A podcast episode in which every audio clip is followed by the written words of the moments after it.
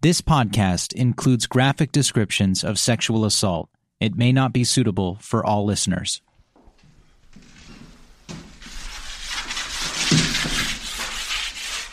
So one thing that I want to do is pick out the color. Okay, I'm just trying to figure out what color I want to use as a base. Sorry, it's taking me a minute. This is Maria Farmer. She's standing in front of a large wooden easel in her living room slash art studio.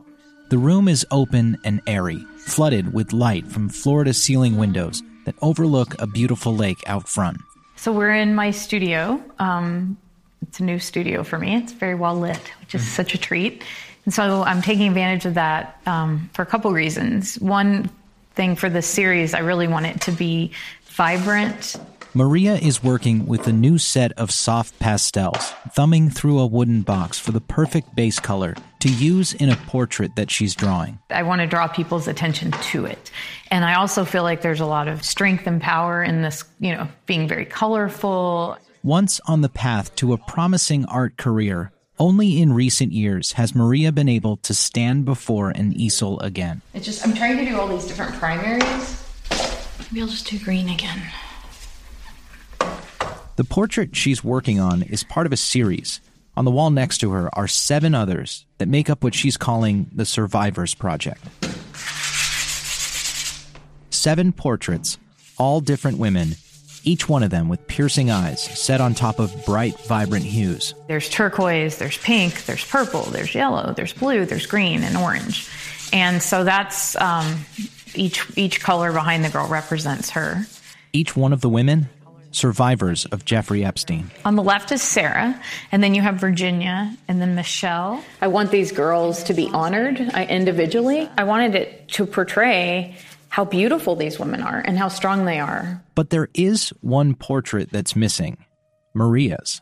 I'm going to be a blank sheet of paper in mine. She says she too is a survivor of Jeffrey Epstein, but there's a reason why she'll simply be a blank canvas. I am just a blank sheet of paper, according to the US government and the FBI, and I have felt like a blank sheet of paper for 24 years. That's how I feel. I feel invisible.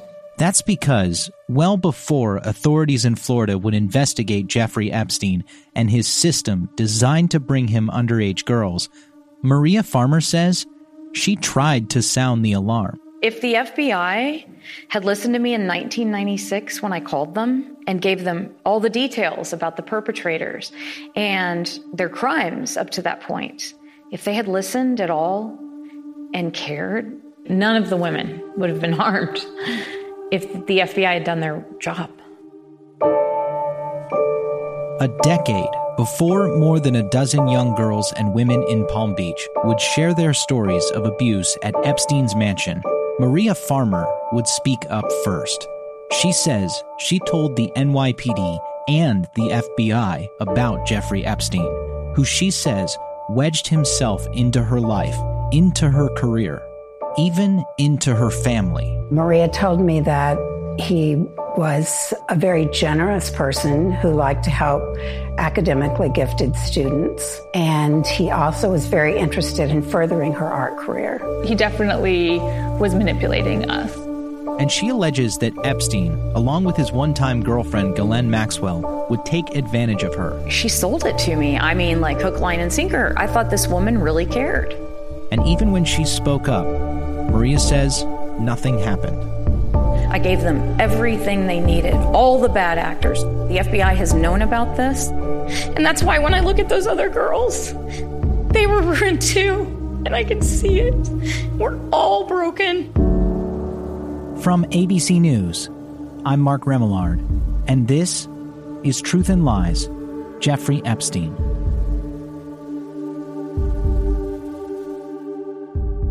Chapter 2 I Tried to Warn You.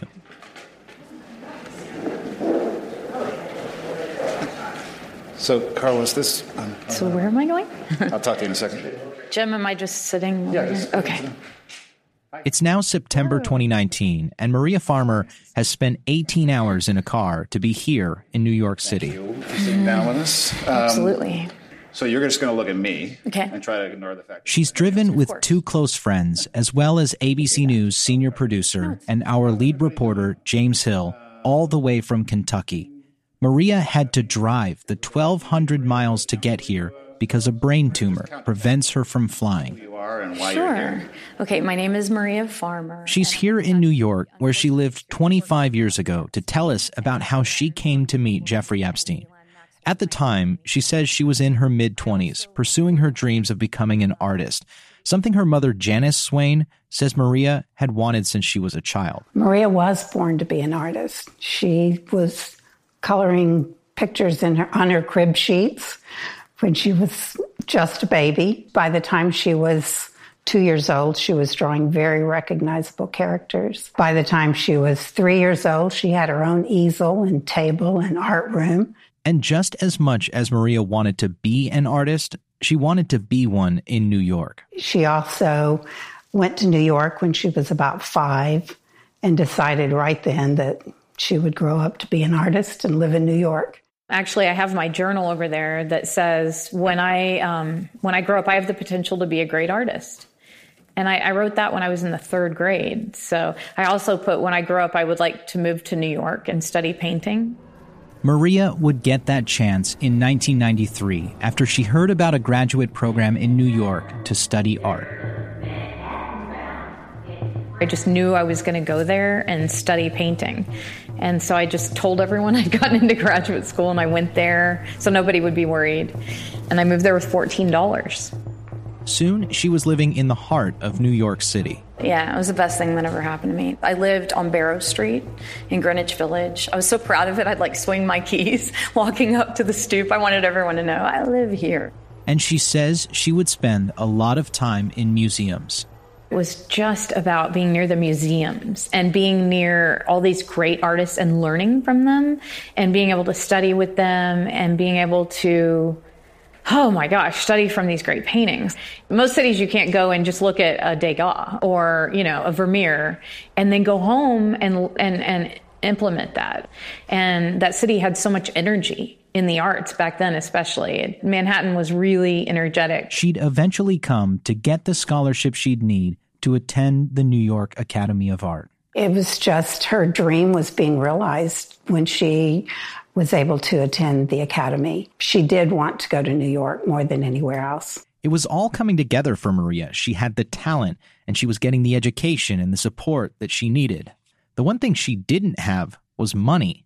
With a rigorous academic schedule and multiple jobs, Maria was burning the candle at both ends.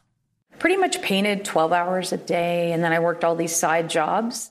But by 1995, after two years at the Academy, her art career was picking up steam and success came quickly. I was selling my paintings for over 20,000 out of my studio. Nothing was going to stop me. I just knew I was going to be an art star and everyone knew it around me. It was really strange. Her hard work and round the clock painting was building toward one pivotal event her thesis show. For a whole year, she'd been working on three paintings as part of a series based on Lewis Carroll's Through the Looking Glass. And in May 1995, she debuted them in an art show set up by the New York Academy of Art. And Maria's work was a hit. All three of my paintings sold the night of the opening. People just walking by came in. A guy who was um, a director from Los Angeles, he loved it. He bought one. Another guy was German, and he bought two paintings, and they were at twelve thousand apiece. It was shaping up to be an incredible evening for the young artist. But little did she know, it would also be a life changing event. Because it was during this art show that she says she was introduced to a man and a woman whom she was told were important patrons in the art world. He looked kind of distinguished because he had gray hair and he always had this smirk like he knew something that the other people didn't know. So he was always wearing this little smirk, but not not in a really um intimidating way or a rude way. It was almost like inviting you to ask him, What are you thinking about right now? And he went to shake my hand and he said, You're so talented. I love your painting. But here's the thing you're going to give us a discount because we're not going to pay full price, but we're going to make it up to you. That man was Jeffrey Epstein, and the woman, Farmer says it was socialite Ghislaine Maxwell. Ghislaine Maxwell, she always had very short hair. She had a style that was sort of Upper East Side flashy, um, tassels. She had kind of an androgynous look. She didn't wear a lot of makeup. She wasn't beautiful, but she had this way of charming everyone with her words and her voice. You mentioned the, the way she talked, the, the Queen's English. Is right. Yes, she had the Queen's English. Very elegant. I mean, she very eloquent. A, right. Extraordinarily um, well educated. Maria says she would end up taking back one of the paintings she previously sold to instead sell it to Epstein for half the price. It's a powerful piece. The viewer is looking through a doorway into a room with deep shadows in the foreground and illuminating light in the background. The doorway makes almost a frame within a frame. In the background, there's a woman in a purple dress, lost in thought on an antique couch.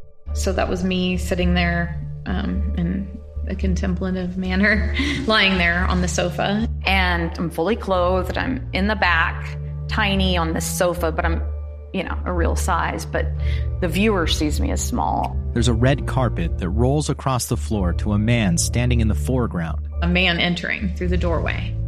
His back is to you, and he's wearing nothing but white boxers. You can't see his face. And it's just an imaginary man. But you can see that he's leering at the woman as she lies on the couch. Not long after the art show, Maria received a call. It was Epstein on the line, and he said that he had a job for her. And he said to me, Maria, meet me tomorrow morning at the office, and I'll explain the job to you. I'm thrilled, right? I think, oh, wow, this is great.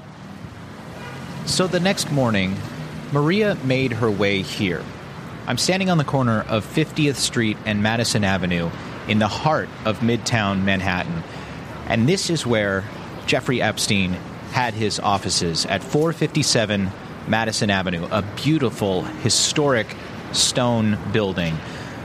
This is the same building as the historic Helmsley Palace and the Villard houses, and it is directly across from one of the most regal churches in all of New York City, St. Patrick's Cathedral. I get all the way up there and the office staff seem really nice. It seemed like a real office. You know, people are answering phones. There were women in there typing and people all jovial and smiling at me and they all knew my name. And I walk in and he's like, come on in. Despite Maria meeting Epstein in some of the most coveted office space in Midtown Manhattan, Epstein's attire is laid back. He opens the door. He's like wearing sweats and like a button down or something, not at all dressed up. And I'm thinking, this guy's so casual. He told her he had a job for her, that he wanted her to acquire art for him. I find him the best deal I can on the best art. Well, I'm thinking, this is fabulous. I can help out my friends who are artists. And I've met a lot of really great artists recently. I can take their work and bring it to Jeffrey, and then it'll help them, right? I just thought, great, I'm going to make $1,000 a month. And I thought I was going to actually be paid and all that good stuff. For Maria, the job sounded perfect. And it sounded like a great opportunity when her mother, Janice, heard about it as well. I didn't think of her job as unusual because I thought that if they had a lot of money and a lot of houses, they probably didn't have time to purchase their own art. Epstein came across as friendly and accessible, in fact, he'd often spend time speaking on the phone with Janice, telling her about how happy he was with Maria's work. It was a very casual conversation. It didn't really lead anywhere, and he didn't have any questions for me or anything. He simply was telling me that Maria was doing a great job. He talked about Maria's talents and how he wanted the best for her. He thought she was extremely talented, and he hoped to be able to help her with her career.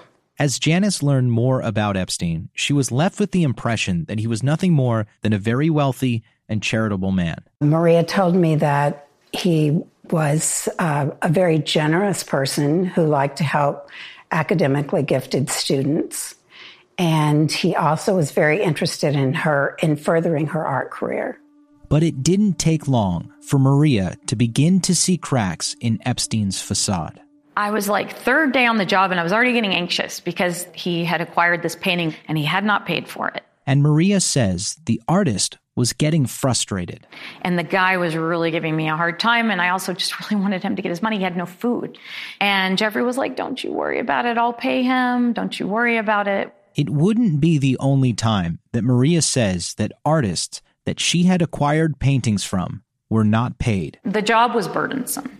I think there were a lot of people that I lost I lost their respect and their friendship. And these are people that I really cared about because Jeffrey wouldn't pay them. She wanted to call it quits, but Epstein convinced her to stay.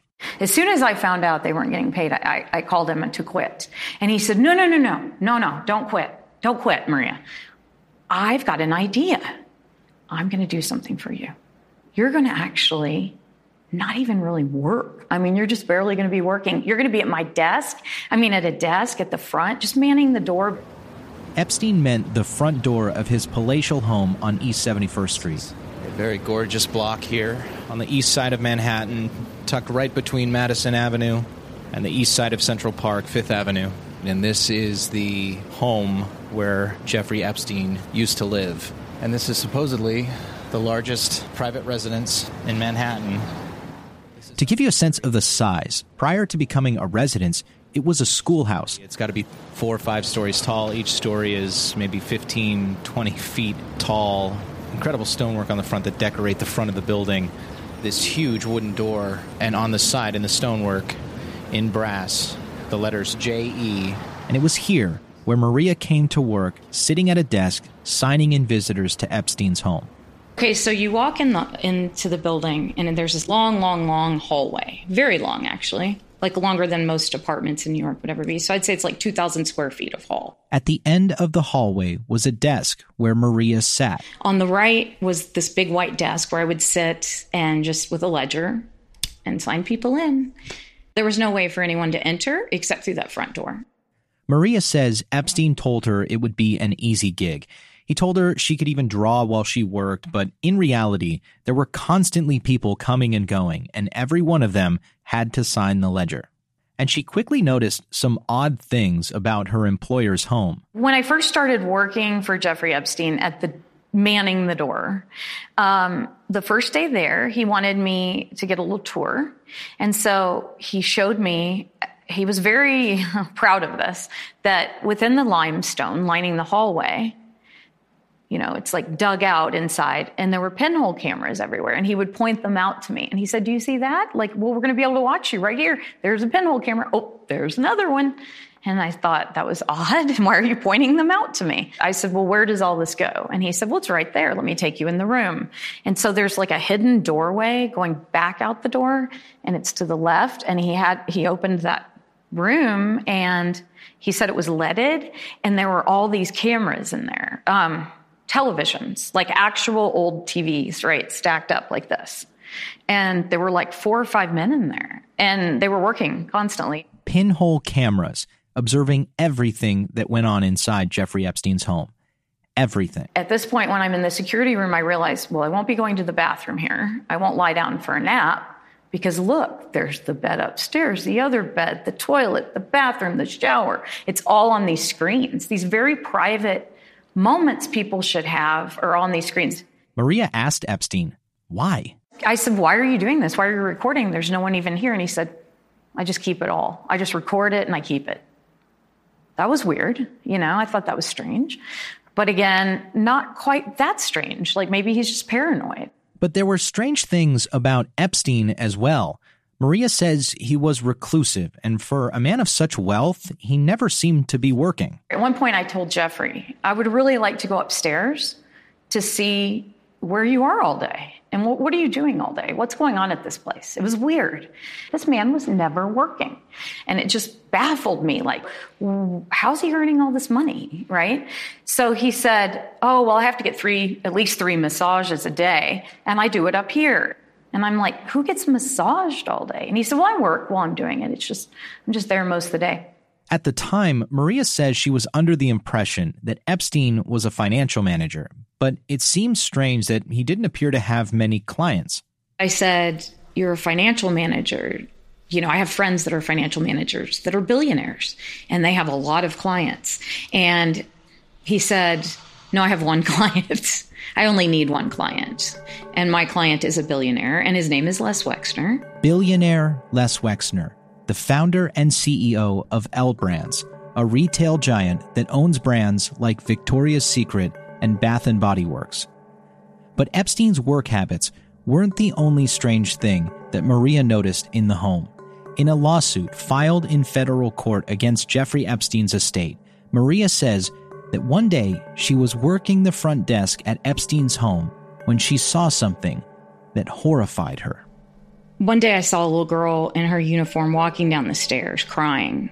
Maria says that the young girl had been upstairs with Epstein and she came down bawling. And I was so uncomfortable that I asked Ghislaine, what in the heck is going on? And she said, Maria, she didn't get the audition. Okay? She's just going to have to learn to deal with it. The modeling world's tough. She needs to toughen up. In her lawsuit, Maria says Maxwell told her that she and Epstein were model scouts and that they were auditioning models for Victoria's Secret. And she said, Well, Maria, I have to do this all day long. It's my job. I work for Les Wexner and I'm picking out the Victoria's Secret models. She made absolute, I mean, that was 100%. She made it clear. She worked for Les Wexner. Jeffrey worked for Les Wexner. And they were just acquiring models for Victoria's Secret. I need the nubiles. That was her word. In Maria's lawsuit, she says seeing young girls around Epstein's home became a regular occurrence. Young girls coming in, signing the ledger, and going upstairs. But I remember sometimes thinking, couldn't they have less auditions? You know, it's just so annoying. They have so many. And on a typical day, you would have between three and eight. Why would I not believe it? I had I don't know anything about the way the companies run. And as strange as all this was, it was 1995 Jeffrey Epstein's sexual abuse wouldn't be publicly known for years to come. ABC News reached out to L Brands to ask if Epstein and Maxwell had in fact ever been model scouts for the company, but representatives haven't provided a response. But last year, L Brands told Business Insider that it had hired an outside law firm to review Jeffrey Epstein's relationship with the company, adding that it did not believe Epstein was ever employed by L Brands or served as an authorized representative.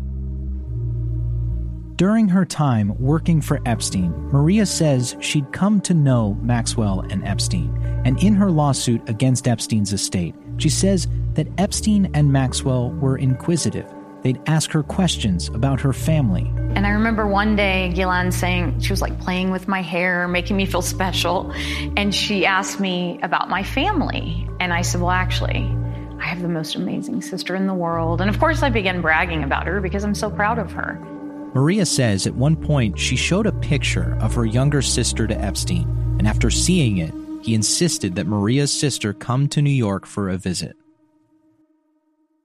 Maria's younger sister is Annie Farmer, who was 16 at the time and lived in Arizona. What I understood was that Maria had a very wealthy boss, was sort of how I thought of it at the time, who you know she was working for, who um, was sort of larger than life. He had uh, a mansion, and he was always flying, flying all over the world.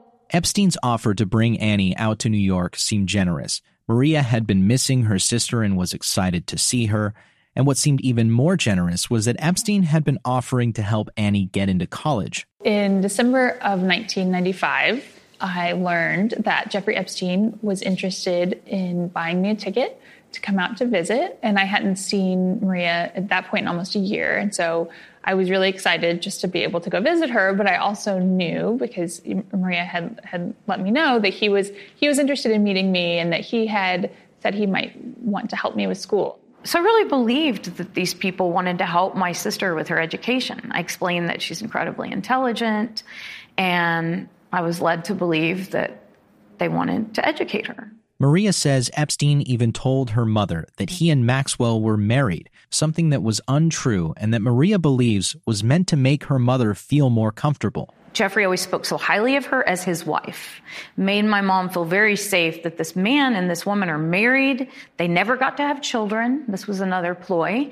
And so they really wanted to help other people's children. Epstein would purchase tickets, and soon Annie was on a plane to New York City. I believe my mom did drop me off at the airport. It was after after Christmas that year of um, 1995. Today, Annie Farmer is a psychologist in Texas, but 24 years ago, she was a high school student excited to see her big sister in New York. I was just really excited to go on this trip to New York, and um, it really lived up to my expectations for the most part. We got to, you know, go to theater productions, and um, I remember shopping for a prom dress and going to the flea market, and just thinking like New York was this magical place. Annie didn't know much about Maria's boss at the time and recalls being surprised at how casual he was. Just from what I had heard about his wealth and his, you know, importance, I pictured that he would be, you know, wearing a suit. And um, but of course, he was always dressed really casually. Like if it wasn't sweatpants, it might as well have been sweatpants. You know, he did a good job of, um, I think, presenting himself in a way for a teenage girl that would, you know, just seem like very um, it was yeah. like Daddy Warbucks. It was like a dream, you know? yeah. Old Fonzie. In fact, that was their nickname for Epstein, Old Fonzie.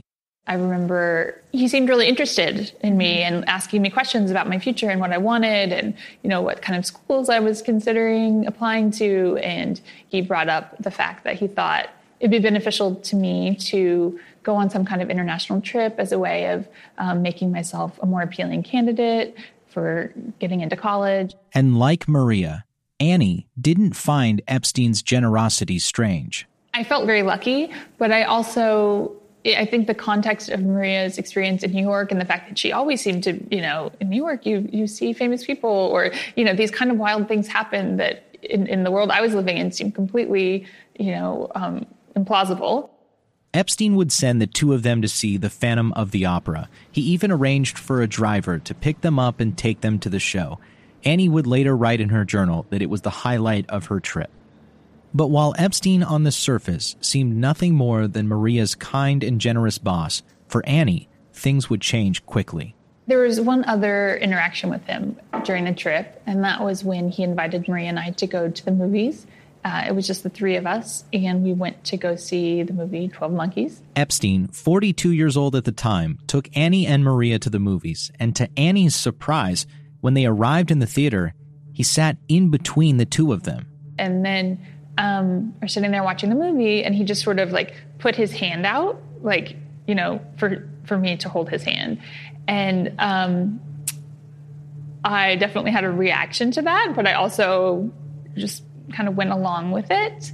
And I remember my hand being, you know, kind of sweaty because I was like very nervous about what why he was doing that. And, you know, the whole time was just I kind of disconnected from watching the movie because I was like, what is this is very odd. Why would he be wanting to hold my hand? Maybe maybe he's thinking of me. Maybe this is a fatherly gesture. Then he sort of, you know, kind of rubbed my arm and he would rub my foot and rub my leg a little. But what I noted is that if Maria would look there. over um, or would, you know, kind of engage with him or he would talk to her, then he would let go. And so that was troubling to me because, of course, it made me realize that it, yeah, that he didn't want her to know. Annie sat quietly through the movie, worried that if she did say anything, she could ruin things for her sister. I didn't talk to her about it at all. I really didn't want to upset her, and I also I knew it would create problems for her. I thought that it could jeopardize her um, her career or her you know her working for him. So Annie kept it to herself. She didn't tell her sister, and she didn't tell her mom when she returned home from New York. She'd write about it in her journal, but says that soon she even started doubting her interpretation of events. And I also, because I was doubting myself, I think, well, I don't want to say anything that would sully his reputation if, if maybe I'm just totally reading this the wrong way. And so it's probably better if I just don't, if I don't say anything. And all the while, Maria would continue to work for Epstein none the wiser. But it wouldn't be long after that that she too would see Epstein's other side.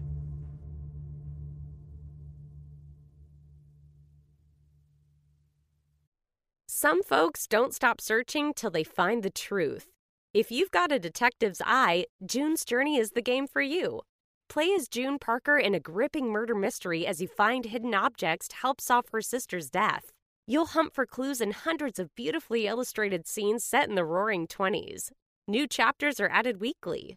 Find your first clue by downloading June's Journey today. Available on Android and iOS mobile devices as well as on PC through Facebook Games.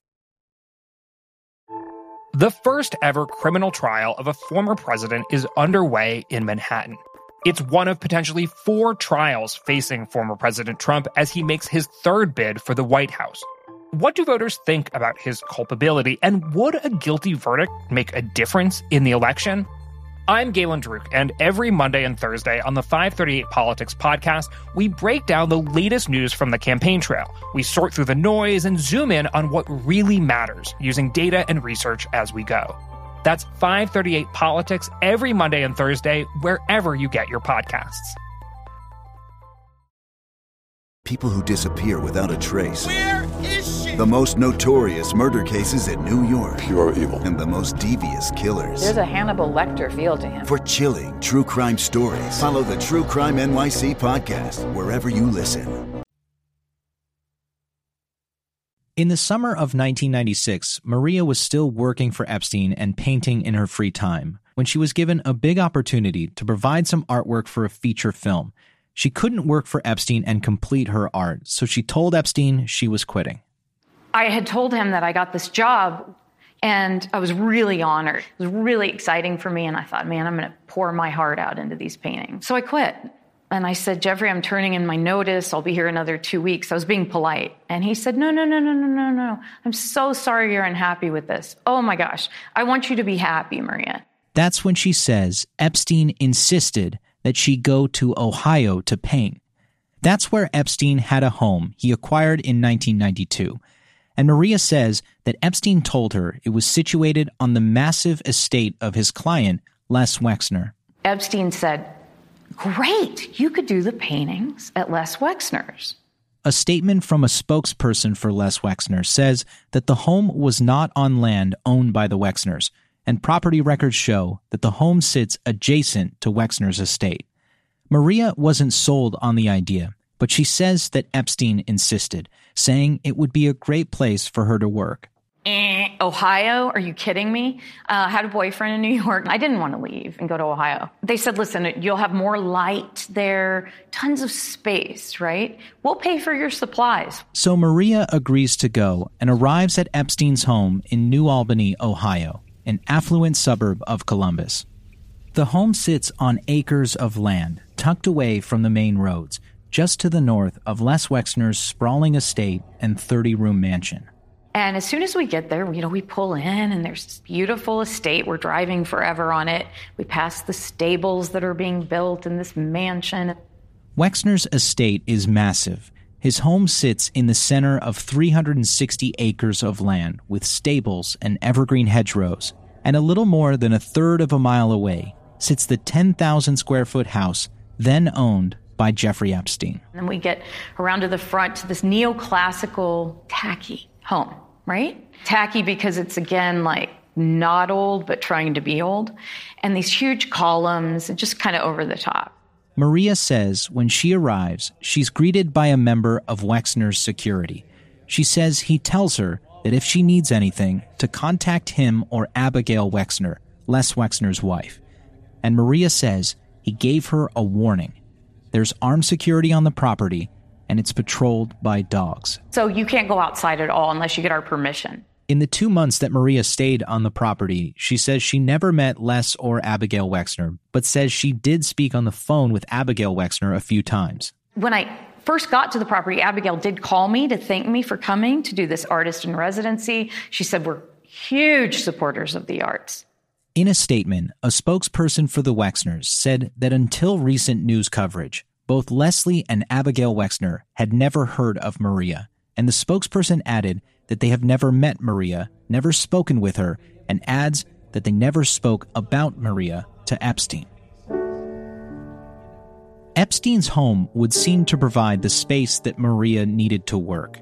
Maria says that Epstein told her she'd have more time to relax, that she'd be able to play tennis or golf in her free time, that she'd eat food from the nearby country clubs. But she says none of those things happened, and instead, she says she felt isolated and controlled. She says she often felt like she had to stay inside Epstein's home, even taking her runs for exercise indoors. And feeling like a prisoner, Maria says she got little work done. According to Maria's lawsuit, at one point, Jeffrey Epstein and Ghislaine Maxwell came to Ohio for a visit and stayed at the home with Maria. And it was during this visit that Maria says everything changed. It began when Epstein requested that Maria give him a foot massage. Maria was in her room when she says she was summoned by Maxwell. Knock, knock, knock. It's Ghislaine Maxwell. She knocks on the door and she said, Maria, we need you for just a minute. She says Maxwell was in a robe and that struck her as unusual. It was like I knew something was up. She walked down the hall to Epstein's room, and there, on the bed, was Epstein lying in his socks and boxers. And I knew. I just I knew. I knew I was in trouble. Maria says she felt uncomfortable. This was her boss. I've never rubbed my boss's feet. So I'm like, I don't think I'm very good at this. And he goes, sit right here. And it was actually over here. Sit right here. And I thought, oh God. That's when, in her lawsuit, Maria says that Ghislaine Maxwell and Jeffrey Epstein proceeded to violently sexually assault her. And I sat down, and Ghislaine got on the other side of me, and they proceeded to um, touch me. And I, I don't remember the assault. I remember being in a lot of pain. I remember having some bruises. I don't remember everything they touched, but they didn't get my clothes off. They tried. And at one point, I started to cry a little bit, and she grabbed my hand and she goes, It's okay. It's okay. And she's like reassuring me and, you know, rubbing my face. And it was sickening to me. What's happening? I was in an absolute panic to the point where I was able to get myself up and get out of that room. And Ghislaine came after me, but I, I, I, literally took these big pieces of furniture and I pushed them against the doors. And I stayed up all night. Terrified, Maria says she barricaded herself in her room and claims she called police for help, but to no avail. Maria is not sure which police agency she spoke with, and we've attempted to find out if there are any records of Maria's call. The New Albany Police Department says it doesn't retain 911 records going back to the 1990s, and attempts to find records at other local departments were unsuccessful. Maria stayed in her room all night, and by the next day when she emerged, she says Epstein and Maxwell were gone. They'd already left to return to New York, and it was later in the day that she says she got a call from Epstein. He said, Maria, I will do whatever you want. I am so sorry. What can I give you? I will give you any amount of money. He offered to do anything. The man would have given me millions of dollars. And I hung up on him. Are you kidding me? What is this? Why would you touch me like that? I'm your employee. There was no amount of money. Nothing. No, we weren't going to talk. Maria knew she needed to leave. She says she was worried about her safety, but says in her lawsuit that one of Wexner's security guards stood in her way and that she was held on the property for several hours against her will. When Maria called me, she was crying and she was very upset, obviously very upset from what had happened to her. Her mother, Janice Swain, remembers getting a frantic phone call from Maria. I was actually in Germany at the time. Maria called me to tell me that she was at the Wexner estate and that something had happened with Ghislaine and Jeffrey. Because I was out of the country, I couldn't even imagine how I could help her. So she reached out to her father, and he did come to the estate. Maria's lawsuit says she was finally allowed to leave after her father arrived at the property. He'd driven from his home in Kentucky to Ohio to get her. In a statement to ABC News, a Wexner spokesperson said that Maria's allegations of being held on the property against her will are, quote, contrary to the professional obligations of the security team. After leaving the property, Maria says she wanted nothing to do with Epstein or Maxwell, but says she'd soon find out that being free of them would not be so easy. Upon returning to New York, Maria claims in court documents that she would receive threatening phone calls from Maxwell on behalf of Epstein. I get a call from Ghislaine Maxwell telling me that all of my art is going to be burned It has been burned. Anything I ever make will be burned. My home will burn. I will die. And she would say it like, um, be careful when you walk around. I know you like to go running on the West Side Highway, so just watch over your back because you know what? You can get killed a lot of ways on the West Side Highway. We attempted to reach Ghislaine Maxwell as part of our reporting for this story, but her lawyers did not respond to requests for comment. Despite the threats, Maria decided she would go to the police. And I was dreading it because how do you tell someone I was living on this estate, couldn't go outside for three months, but I stayed there? You know, how do you tell people this? It's so creepy and bizarre. And who's going to believe me? On August 29, 1996, at the 6th Precinct of the New York City Police Department, just one year after meeting Jeffrey Epstein, Maria filed the earliest known police report against him. Much of the report is redacted, but it mentions that Maria was afraid that Epstein would burn her paintings and send her Polaroids of the ashes. It also says that Epstein had keys to her apartment. They weren't dismissive, but they did laugh a little bit. They thought it was kind of a funny story. And they said, Oh, come on, you know. And they said, You know what? They realized we can't handle this. We can file a report for you about art theft or whatever you want. Maria's lawsuit says she was told by the NYPD that they couldn't do anything about the alleged sexual assault in Ohio and that they referred her to the FBI. So Maria says she called the FBI later that very day. I gave them everything they needed to know. The very people I was reporting, very powerful. But then she says nothing happened. Well, I think no one listening was frustrating for her. We asked the FBI if they had any record of Maria's 1996 report, but as a matter of policy, the FBI declined to comment and it wouldn't confirm or deny whether any record exists. Maria tells us it took one evening for the course of her life to change. She'd gone from living her dream as an artist in New York, pulling in $20,000 commissions, to someone who wouldn't even pick up a brush. She was threatened and she was afraid. Uh, she suddenly didn't want to live in New York anymore. She changed her name a couple of times uh, just because she was afraid. She was more reclusive, I think. Back at her home, as we're sitting in her art studio, she told our lead reporter, James Hill, that it's taken her a long time to finally be able to talk about what happened to her. And so I stopped painting from that time period of like the early 2000s until a year ago. And really, I didn't, I was just kind of going through the motions of life. So, not painting for 20 years was, uh, was very, it caused me to have depression and um, it was very painful. I'm trying not to cry. So, yeah, it was just very painful to not be able to paint and to not do the one thing that I was here to do.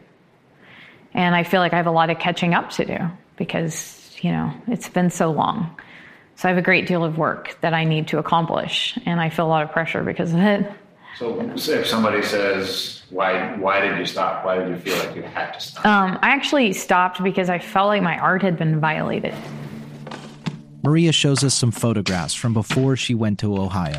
What else here? Okay, so here I have uh, this is when I went to Eric Fischl's workshop in New Mexico, and we all went to Taos to his ranch on that trip. And this is me sitting in the studio talking to Eric. And uh, sunglasses on. Yeah, it was Santa Fe, looking very 90s. James Hill asks Maria if she ever found out what happened to the painting that she sold Epstein back in 1995. Where is the original now? Does yeah, I don't know. I guess I don't know if they burned it. Know, as far as I know, Jeffrey had it. It's in the estate. Looking back all these years later, Maria says she thinks she knows what drew Epstein to her painting of the girl on the couch with the man in the doorway, and what drew him to her in the first place. So I was playing with these ideas of voyeurism, and that's disturbing to me because I think that's obviously what compelled him. He saw in this um, a vulnerable woman and a man in his boxers walking through a doorway, getting ready to take advantage of that woman. That's what I think he saw. And that's not what it was about. Only recently has Maria started painting again, dedicating her work to other women like her, survivors of Jeffrey Epstein. And today, when she talks about them, she cannot hold back her emotions. When I look at those other girls, they were ruined too, and I can see it. We're all broken. I spotted in them, and it kills me. But the thing she can't get over, the thing that still haunts her, is that what could have been the first alarm about Epstein instead became the first of many times he appears to slip through the cracks. As she puts it, I tried to warn you. If the authorities had heeded my report and done something about it, none of these women would have been harmed. Next time on Truth and Lies, Jeffrey Epstein. Jeffrey Epstein had a way of dodging trouble and some say he may have been doing it for most of his adult life. If you look at Epstein's life, it feels a little bit like a rags to riches story, but there's still a lot missing from it. There's a lot of mystery. For some reason, I was told that he was like a brain surgeon. He said, Well, you know, I made all my money uh, inventing a non invasive liposuction machine. Next week, we look at Epstein's climb from a middle class Brooklyn boy into the world's top 1%, and those who say there were victims left in the wake. Nobody really knew who he was, but yet he had all of these rich and powerful friends. He was a financial predator, and he was also a sexual predator. He was connected. He let people know how connected he was and how powerful he was. I call him a criminal mastermind.